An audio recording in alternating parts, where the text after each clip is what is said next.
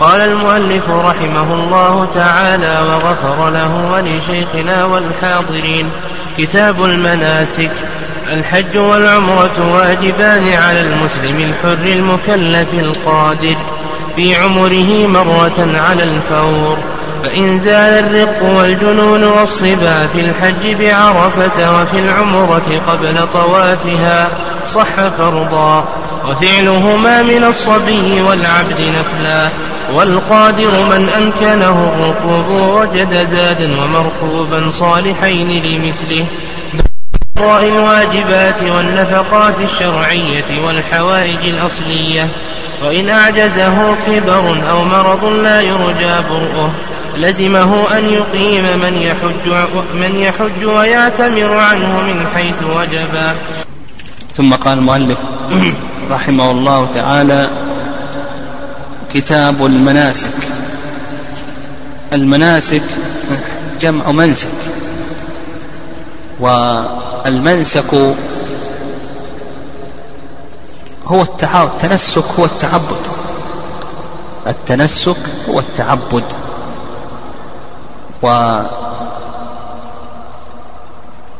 والتنسك أو المناسك تطلق على جميع العبادات.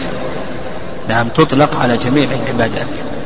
لكن غلب إطلاقها على شيئين من العبادات. الأول أفعال الحج. فأفعال الحج تسمى مناسك وإلا الصلاة من المناسك والصيام من المناسك لأنها من العبادات. والشيء الثاني ما يذبح لله عز وجل. قال الله عز وجل قل إن صلاتي ونسكي ومحيا وماتي لله رب العالمين. فما يذبح لله عز وجل من النسك نعم الهدي والأضاحي والعقائق إلى آخره. وسيأتينا إن شاء الله في أحكام الهدي والأضاحي والعقيقة أن التسمية الشرعية للعقيقة أن التسمية الشرعية هي النسيكة يعني النسيكة لكن لا بأس أن يطلق عليها في بعض الأحيان عقيقة لكن التسمية الشرعية نسيكة. قال المؤلف رحمه الله كتاب المناسك الحج والعمرة واجبان. الحج في اللغة القصد وأما في الاصطلاح فهو قصد مكة لأداء المناسك في وقت مخصوص. في الاصطلاح قصد مكة لأداء المناسك في وقت مخصوص. والعمرة في اللغة الزيارة. وأما في الاصطلاح فهو زيارة البيت الحرام لعمل مخصوص. في الاصطلاح زيارة البيت الحرام لعمل مخصوص. ويقول المؤلف رحمه الله الحج والعمرة واجبان. الحج واجب لا إشكال في ذلك وهو أحد الأركان الخمسة والإجماع قائم على ذلك. ويدل لذلك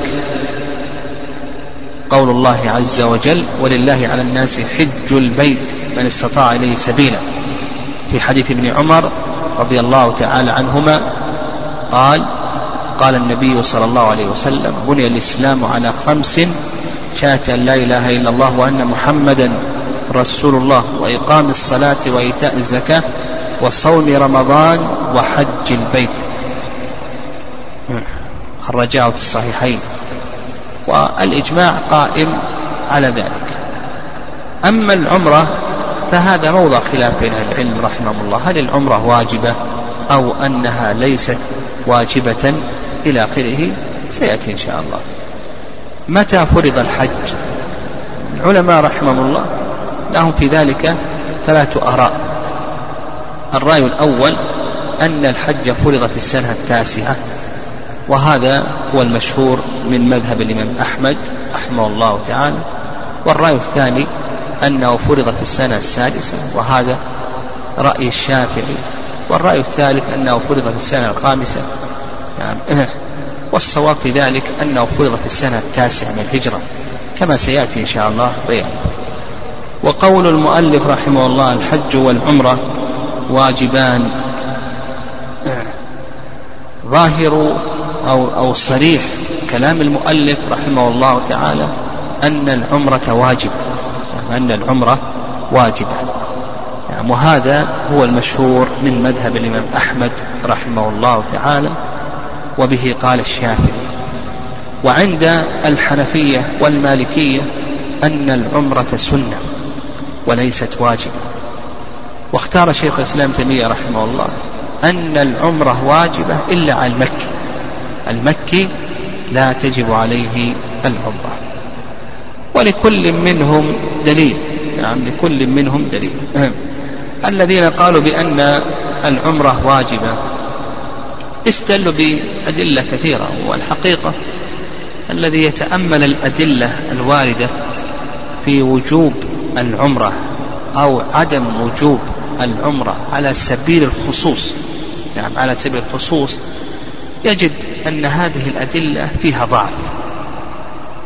سواء ممن قال بوجوبها أو قال باستحبابها. الذين قالوا بالوجوب أو الذين قالوا بالاستحباب أنت إذا تأملت أدلتهم تجد أن أدلتهم فيها مقال فيها ضعف. ولهذا نحن سنستدل على وجوب العمرة نستدل على وجوب العمرة يعني بأدلة عامة. بأدلة عامة. أما الذين قالوا بوجوب العمرة فاستدلوا بأدلة من أدلتهم استدلوا بأدلة كثيرة لكن نأخذ شيء من أدلتهم. من أدلتهم حديث عائشة رضي الله تعالى عنها أنها قالت يا رسول الله هل على النساء من جهاد؟ قال عليهن جهاد لا قتال فيه الحج والعمرة. وهذا رواه الإمام أحمد بن ماجه. وصححه بعض أهل العلم رحمهم الله. والحديث في البخاري ليس بهذا اللفظ. المهم الشاهد هنا عليهن جهاد لا قتال فيه. فقال عليهن وهذه من صيغ الوجوب عند الأصوليين. وأيضا سماه النبي صلى الله عليه وسلم ماذا؟ سماه جهادا. يعني سماه جهادا. وهذا مما يدل على أنه واجب. وكذلك أيضا حديث أبي رزين العقيلي وفيه قول النبي صلى الله عليه وسلم حج عن أبيك واعتمر. لما ذكر أن أباه شيخ كبير لا يستطيع الحج والعمرة فقال النبي صلى الله عليه وسلم حج عن أبيك واعتمر. وهذا أمر وهذا الحديث رواه الإمام أحمد والترمذي صححه الترمذي حيث زيد بن ثابت مرفوعا. الحج والعمرة فريضتان إلى آخره. طيب الذين قالوا بأن العمرة سنة وليست واجبة استدلوا بحديث جابر. نعم استدلوا بحديث جابر أن أعرابيا أتى النبي صلى الله عليه وسلم فقال يا رسول الله أخبرني عن العمرة أواجبة هي؟ فقال النبي صلى الله عليه وسلم لا وأن تعتمر خير لك. نعم وهذا أيضا صححه الترمذي. وأن تعتمر خير لك. حيث طلحة الحج جهاد والعمرة تطوع. الحج جهاد والعمرة تطوع. ابن ماجه. هذه الأدلة يعني هذه كلها لا تخلو من مقال. يعني هذه كلها لا تخلو من مقال. إيه. الذين قالوا بأن العمرة لا تجب على المكي نعم. إيه. نعم. العمرة لا تجب واجبة إلا على المكي. استدلوا ب إيه. قول ابن عمر قول ابن عباس رضي الله تعالى عنهما. نعم. قول ابن عباس رضي الله تعالى عنهما. لا يضركم يا أهل مكة ألا تعتمروا. لا يضركم يا أهل مكة ألا تعتمروا. فإن أبيتم فاجعلوا بينكم وبين الحرم بطن الوادي. نعم. وهذا رواه ابن أبي شيبة في مصنفه. ولأن العمرة هي زيارة وأهل مكة أهل مكة هم أهل الحرم. يعني كيف؟ هل الإنسان يزور أهله؟ الإنسان ملازم لأهله.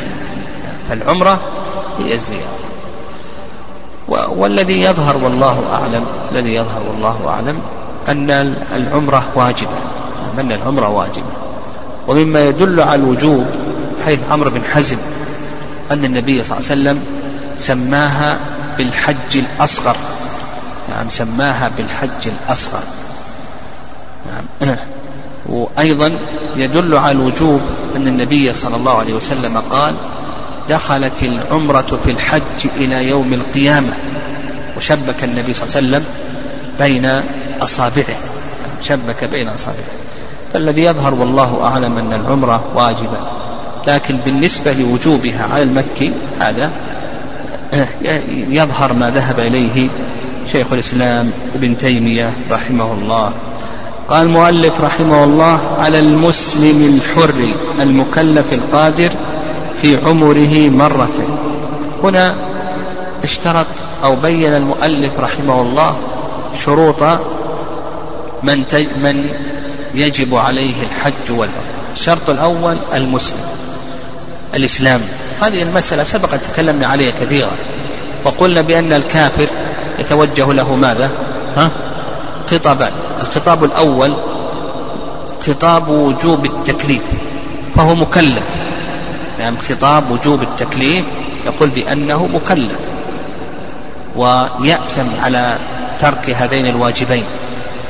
والثاني خطاب وجوب الأداء نقول لا يجب عليه أن يؤدي لأنه فاقد للأصل وما منعهم أن تقبل منهم نفقاتهم إلا أنهم كفروا بالله وبرسوله. الحر هذا الشرط الثاني وعلى هذا الرقيق لا يجب عليه الحج ولا العمرة. ودليل ذلك أن الله سبحانه وتعالى قال ولله على الناس حج البيت من استطاع إليه سبيلا. والرقيق ليس مستطيعا لأنه لا يملك. نعم لا مال له. قال المكلف. المكلف هذا الشرط الثالث يعني البالغ العاقل.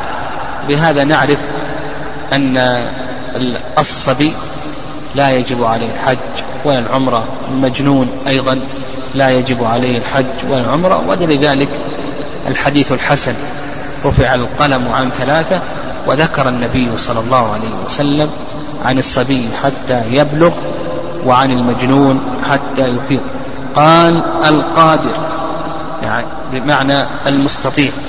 القادر معنى المستطيع. هذا المستطيع بماله وبدنه يعني بماله وبدنه أو بماله يعني أو بماله كما سيأتي إن شاء الله. ودليل ذلك قول الله عز وجل ولله على الناس حج, حج البيت ما استطاع إليه سبيلا يعني ما استطاع إليه سبيلا قال المؤلف رحمه الله تعالى على الفور. يقول لك المؤلف رحمه الله تعالى بأن الحج والعمرة يجبان على الفور. وهذه هي القاعدة العامة في الشريعة الإسلامية. القاعدة أن أوامر الشارع المجردة عن القرائن فإنها تقتضي ماذا؟ الفورية. نقول بأن أوامر الشارع المجردة عن القرائن نقول بأنها تقتضي الفورية. وجمهور أهل العلم رحمهم الله تعالى يرون أن الحج على الفور وعند الشافعية أن الحج على التراخي ما لم يخشى العطب يعني الهلاك يعني ما لم يخشى العطب يعني الهلاك الذين قالوا بأن الحج على الفور قالوا استدلوا بالأدلة أدلة وجوب الحج وهذه الأوامر تقتضي ماذا؟ ها؟ تقتضي الفورية لأن القاعدة كما ذكرنا القاعدة الأصولية أن أوامر الشارع المجردة عن القرائن أنها تقتضي ماذا؟ الفورية وكذلك أيضا يستدل بأن النبي صلى الله عليه وسلم ذكر أن من أصابه كسر أو عرج فإنه حل وعليه الحج من قابل قال يعني إذا أحصر عن الحج نعم حل وعليه أن يحج من قابل كما سيأتينا إن شاء الله في أحكام الإحصاء. وهذا الحديث صححه آه، الترمذي. وكذلك أيضا جاء عن عمر رضي الله تعالى عنه أنه قال من كان ذا ميسرة فلم يحج فليمت إن شاء يهوديا أو نصرانيا. من كان ذا ميسرة فلم يحج فليمت إن شاء يهوديا أو نصرانيا. الذين قالوا بأنه على الفور استدلوا على ذلك؟ بأن الحج فرض في السنة السادسة كما يقول الشافعي. فرض في السنة السادسة. وما حج النبي صلى الله عليه وسلم إلا متى؟ ها؟ إلا في العاشرة ما حج إلا في العاشرة وكيف الجواب عن ذلك؟ كيف أنه فرض في السنة السادسة؟ ما هو الدعاء أنه فرض في السنة السادسة؟ هم يقولون الدليل على أنه فرض في السنة السادسة أن الله سبحانه وتعالى قال وأتموا الحج والعمرة لله وهذه الآية فيها فمن كان منكم مريضا أو به أذى من رأسه ففدية من صيام أو صدقة أو نسك نزلت في من؟ في كعب بن عجرة ومتى هذا؟ في غزوة الحديبية وغزوة الحديبية متى كانت؟ في السنة السادسة من الهجرة. لا في السنة السادسة من الهجرة. فقالوا بأن هذا الدليل على أن الحج على التراخي ما حج إلا في العاشرة. طيب وكما ذكر أن بعض أهل العلم يرى أن الحج فرض في السنة الخامسة واستدلوا على ذلك بحيث أنس كما في الصحيح في صحيح البخاري وغيره أنه قال نهينا أن نسأل رسول الله صلى الله عليه وسلم فكان يعجبنا أن يأتي الرجل من أهل البادية فيسأله ونحن نسمع. وإنه جاء رجل إلى أن قال وزعم رسولك أن الله افترض علينا حج بيت الله الحرام. قالوا أن السائل هذا هو ضمام بن ثعلبة وضمام بن ثعلبة قدم على النبي صلى الله عليه وسلم في السنة الخامسة. يعني في السنة الخامسة. والصواب في هذه المسألة كما أسلفنا نعم الصواب في هذه المسألة كما تقدم أن الحج فرض في السنة التاسعة. وأما الاستدلال بقول الله عز وجل وأتم الحج والعمرة لله نقول صحيح الآية في الحديبية لكن هذه ليس فيها وجوب الحج. فيها أن من شرع في الحج والعمرة فإنه يجب عليه أن يتمهما لكن ليس فيها وجوب الحج. وأما حديث أنس وأن السائل هو ضمام فهذا ضعيف. لم يثبت أن السائل هو ضمام أن السائل هو ضمام بن ثعلبة رضي الله تعالى عنه. فالصحيح أن الحج فرض في السنة التاسعة. ما هو الدليل على أن الحج فرض في السنة التاسعة؟ الدليل أن آية وجوب الحج ولله على الناس حج البيت نزلت في أي سورة؟ في صدر سورة آل عمران. وصدر سورة آل عمران فيها آية ماذا؟ المباهلة. لما قدم وفد نجران دعاهم النبي صلى الله عليه وسلم إلى الإسلام ثم دعاهم إلى المباهلة. و قدوم وفد نجران. متى كان؟ كان في التاسعة لأنه لما فتحت مكة في السنة الثامنة دخل الناس في دين الله أفواجا. دخل الناس في دين الله أفواجا فأصبح الناس يفدون على رسول الله صلى الله عليه وسلم يبايعونه على الإسلام. فدل ذلك على أن الحج فرض في السنة التاسعة من الهجرة. طيب يبقى الإشكال على ما دام ما دام, ما دام أن الحج فرض في السنة التاسعة من الهجرة لماذا تأخر النبي صلى الله عليه وسلم إلى العاشرة فهذا أجاب عنه نعم أجاب عنه العلماء رحمه الله بأجوبة كثيرة.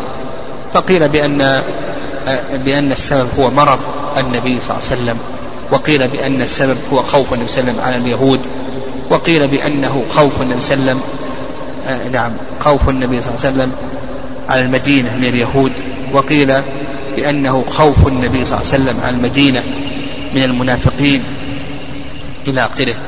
والصحيح في ذلك سببان الصحيح في ذلك سببان.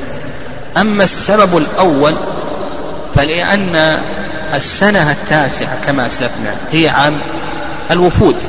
احتاج النبي صلى الله عليه وسلم أن يجلس في المدينة لكي يبايع الناس على دين الله. فالسنة التاسعة هي عام الوفود احتاج النبي صلى الله أن يبقى وأن لا يخرج إلى الحج. هذا السبب الأول. والسبب الثاني أن أن أن مكة أنه لا يزال يحج المشركون لأن الحج من بقايا دين إبراهيم عليه السلام. المشركون يحجون. يحجون و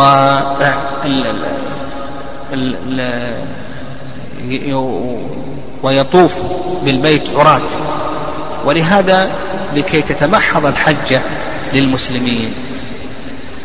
النبي صلى الله عليه وسلم أقام أبا بكر رضي الله تعالى عنه الموسم بعثه للحج في السنة التاسعة وأمره أن ينادي وأردف علي رضي الله تعالى عنه أيضا بالنداء ألا لا يحجن بعد العام مشرك ولا يطوفن بالبيت عريان. فلكي تتمحض الحج المسلمين ولكي لا يخالط يخالط المسلمين آه، جهلة العرب الذين يطوفون وهم عراة احتاج النبي صلى الله عليه وسلم أن يبقى وأن يحج في السنة العاشرة.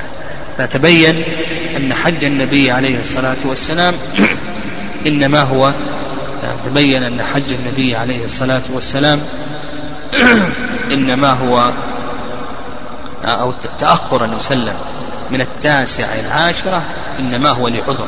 فإذا كان لعذر فإنه لا بأس. قال المؤلف رحمه الله تعالى فإن زال الرق والجنون والصبا في الحج بعرفة وفي العمرة قبل طوافها صح فرضا يعني إذا كلف كلف يعني وجد شرط الوجوب وجد شرط الوجوب. الرق عتق الرقيق وعقل المجنون وبلغ الصبي. وهم واقفون بعرفة. ها؟ وهم واقفون بعرفة. يقول لك المؤلف رحمه الله تعالى صح فرضا. ينقلب إلى كونه فرضا. حتى ولو دفع من عرفة ورجع فوقف في وقت الوقوف. لأن وقت الوقوف يمتد إلى متى؟ إلى طلوع الفجر الثاني من يوم النحر. فإذا وقف ثم دفع وبلغ بلغ أو عقل أو عتق ورجع ووقف نعم بل يجب عليه أنه يرجع لأن الحج على الفور. لكن لو حصل شرط الوجوب في أثناء الوقوف بعرفة صح فرضا. فإن دفع وقف ها نقول بأنه يصح فرضا لأن الوقوف بعرفة هو ركن الحج الأعظم. الوقوف بعرفة هو ركن الحج الأعظم. حيث عبد الرحمن بن يعمر الديلي أن النبي صلى الله عليه وسلم قال الحج عرفة. نعم الحج عرفة.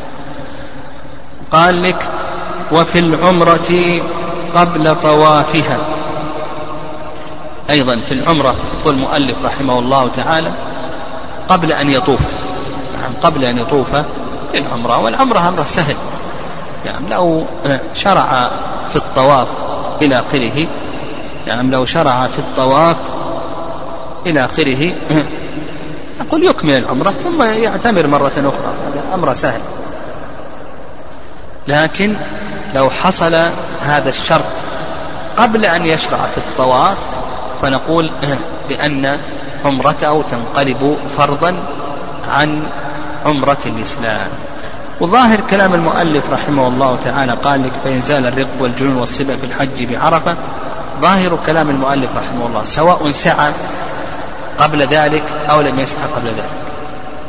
وهذا الظاهر هو الصواب حتى ولو سعى لأن المشهور من المذهب أنه إذا كان سعى فإنه لا يجزئه عن حجة الإسلام لأن السعي لا, لا يشرع تكراره ولا التعبد به. يعني مثال ذلك القارن المفرد لهما أن يسعي بعد طواف القدوم.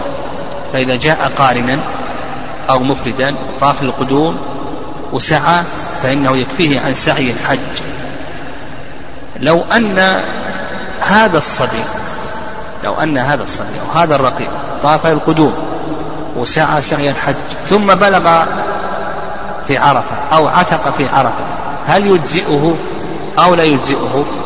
يقول لك المؤلف أو على المشهور من المذهب أنه لا يجزئ. لماذا؟ لأن السعي لا يشرع أن يعاد ولا يتعبد به.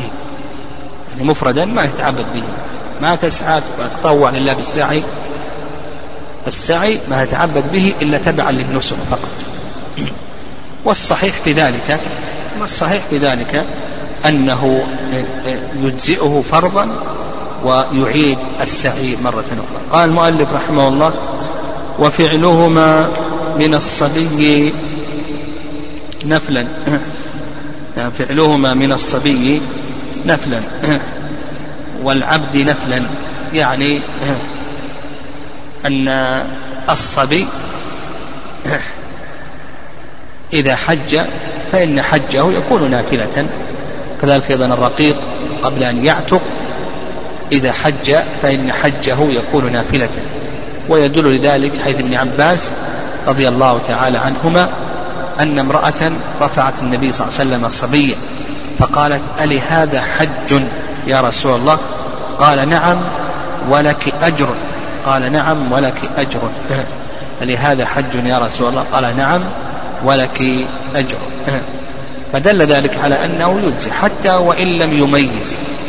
يعني حتى وإن لم يميز. لأن الصحابة رضي الله تعالى عنهم آه، حجوا ومعهم الصبيان. معهم الصبيان. وهذا من خصائص الحج والعمرة من بين سائر العبادات. سائر العبادات يشترط لصحتها التمييز.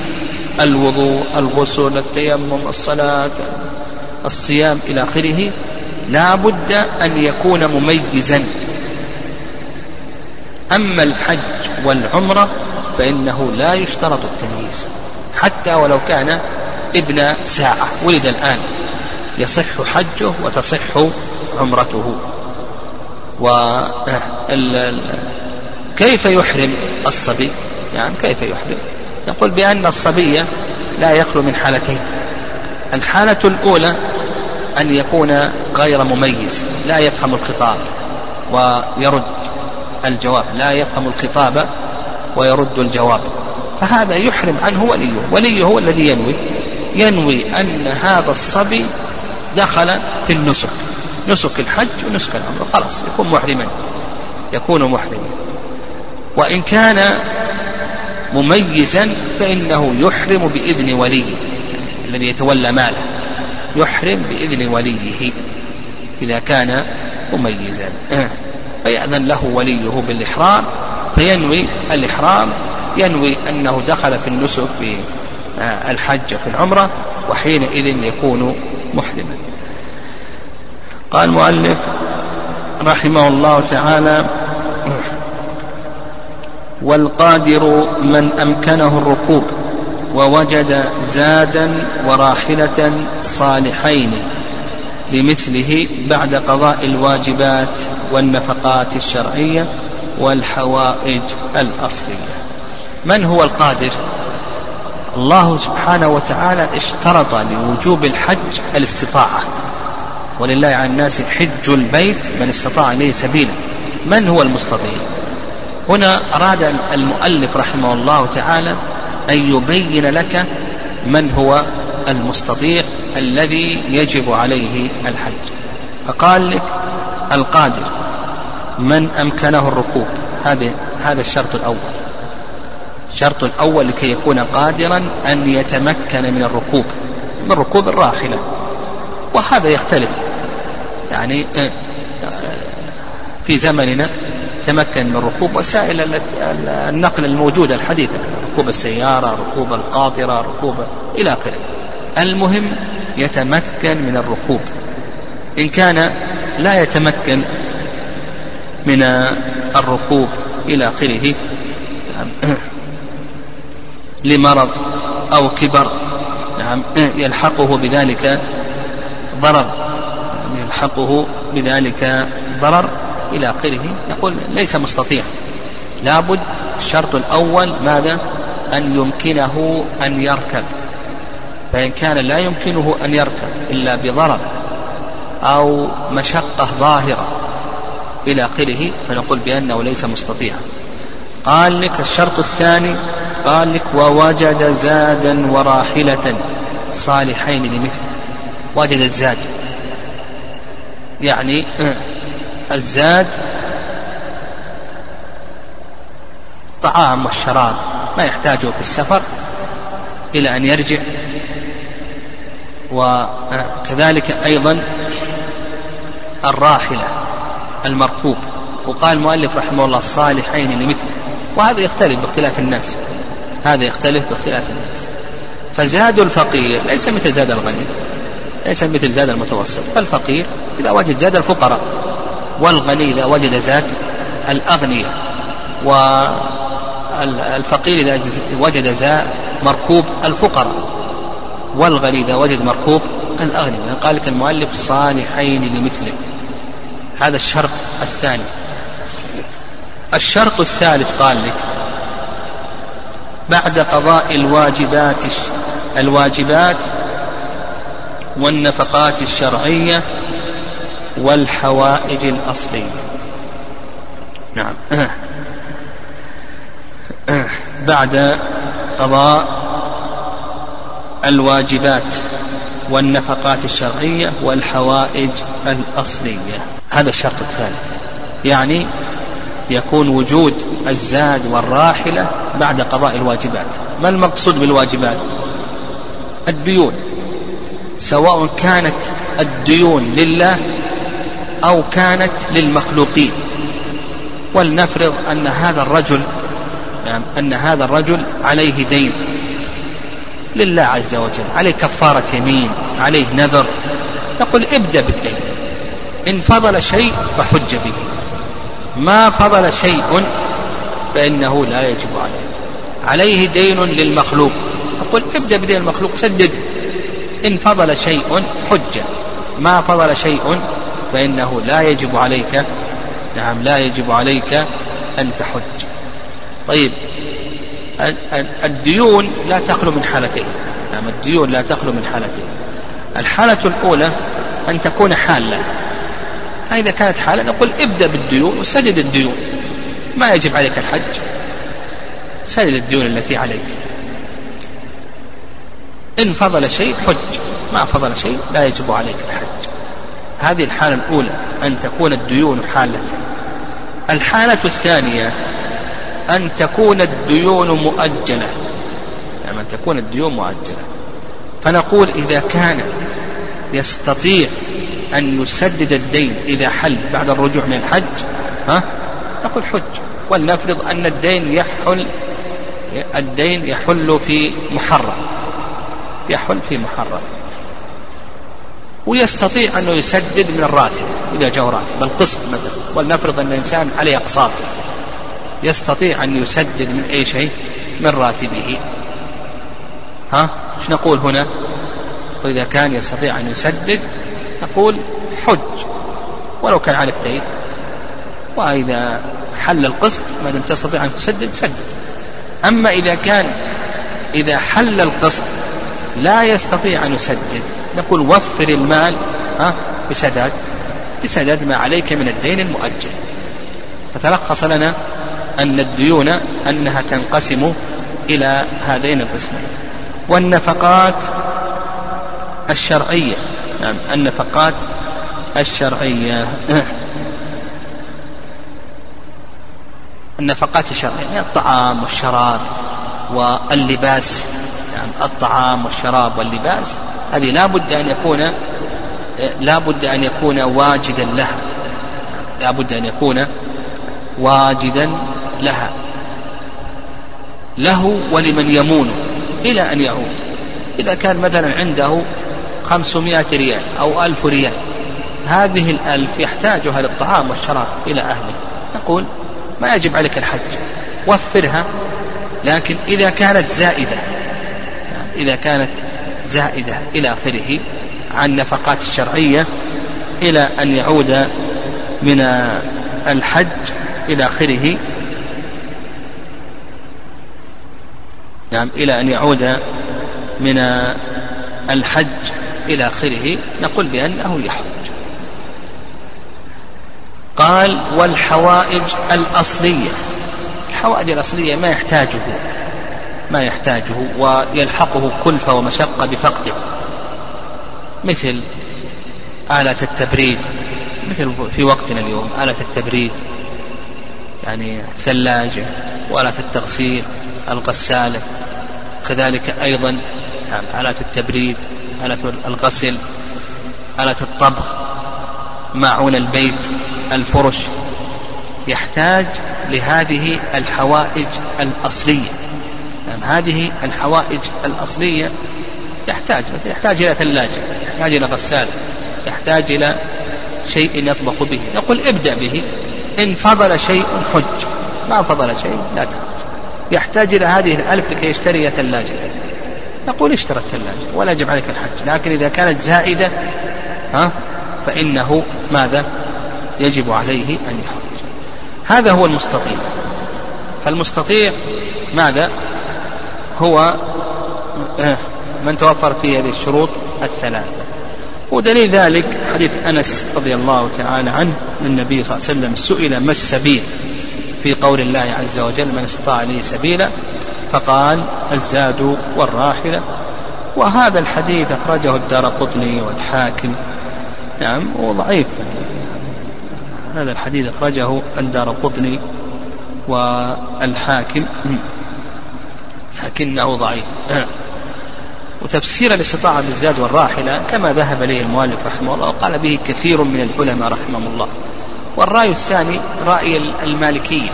رأي المالكية نعم هم أحسن الآراء في هذه المسألة. يقولون بأن الزاد والراحلة هو أن يستطيع أن يصل إلى المشاعر بلا مشقة زائدة على مشقة السفر العادية. هو أن يستطيع أن يصل إلى المشاعر بلا مشقة زائدة على مشقة السفر العادية.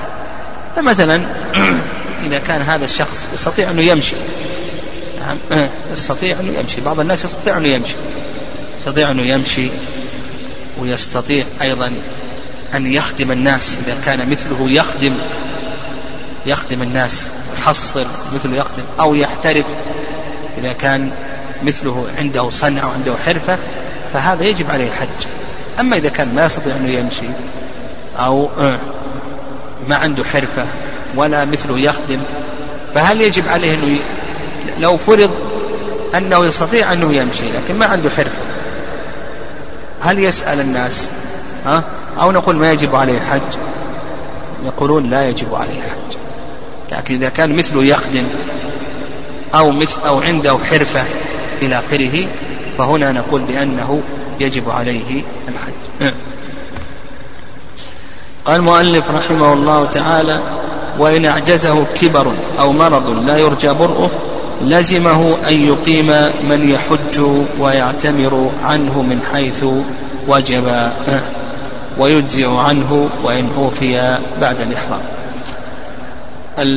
القدرة في الحج تنقسم إلى أقسام. لما القدرة في الحج تنقسم إلى ثلاث أقسام. القسم الأول القسم الأول أن يكون قادرا بماله وبدنه. فهذا يجب عليه أن يبادر بالحج. يعني هذا يجب عليه أن يبادر بالحج. القسم الثاني أن يكون قادرا ببدنه لكنه ليس عنده مال. قادر ببدنه يستطيع أن يمشي لكن ليس عنده مال. هذا كما قلنا عند المالكية رحمهم الله. إن كان يستطيع أنه إن كان من مثله يخدم يستطيع أنه يخدم إلى آخره يخدم الناس أو عنده حرفة يحترف فهذا يجب عليه. وإلا فإنه لا يجب عليه. أن يسأل الناس. القسم الثالث القسم الثالث أن يستطيع ببدأ بماله لكن ما يستطيع بماله ببدنه. أن يستطيع بماله لكن لا يستطيع ببدنه. ولهذا قال لك المؤلف وإن أعجزه كبر أو مرض لا يرجى برؤه. يستطيع بأي شيء ها؟ بماله. لكنه لا يستطيع ببدنه. هو مريض. مرض لا يرجى برؤه أو كبير في السن. فهذا قال لك المؤلف لزمه أن يقيم من يحج ويعتمر عنه من حيث وجب يقول يجب عليك أن تنيب. نعم يجب عليك أن تنيب. ودل ذلك حديث ابن عباس رضي الله تعالى عنهما أن امرأة من خثعم قالت يا رسول الله إن أبي أدركته فريضة الله تعالى في الحج. إن أبي أدركته فريضة الله تعالى في الحج شيخا كبيرا لا يستطيع أن يستوي على الراحلة أفأحج عنه؟ قال حج عنه. أفأحج عنه؟ قال حج عنه. خرجاه في الصحيحين. هنا أمره النبي صلى الله عليه وسلم. أفأحج عنه؟ قال حج عنه. وقال المؤلف رحمه الله من حيث وجب. كيف من حيث وجب؟ يعني ال ال هو من أهل هذه البلدة وجب عليه الحج. توفرت شروط الوجوب في هذه البلدة فإنه يحج يقيم النائب من هذه البلدة. لأنه فرق بين أن يقيمه هنا وبين أن يقيمه من مكة. قد يقيم من هنا بألفين لكن إذا أقامه من مكة بأي شيء؟ ها؟ بألف. وجب عليه الحج هنا. إذا قلنا يقيمه من آه، آه، البلد الذي وجب عليه يجب عليه أن يقيمه أن يقيمه من حيث وجب عليه. هذا ما ذهب إليه المؤلف رحمه والرأي الثاني أنه لا يجب سواء أقامه من البلد الذي وجب عليه أو أقامه من مكة أو أقامه من الميقات أو حتى من عرفات. نعم آه، أن هذا كله جائز. نعم أن هذا كله جائز ولا بأس به إن شاء الله. آه. ودليل ذلك أن المسافة هذه ليست مقصودة. نعم المسافة ما بين مكان من وجب عليه وبين المشاعر هذه نقول بأنها نعم هذه المسافة نقول بأنها ليست مقصودة.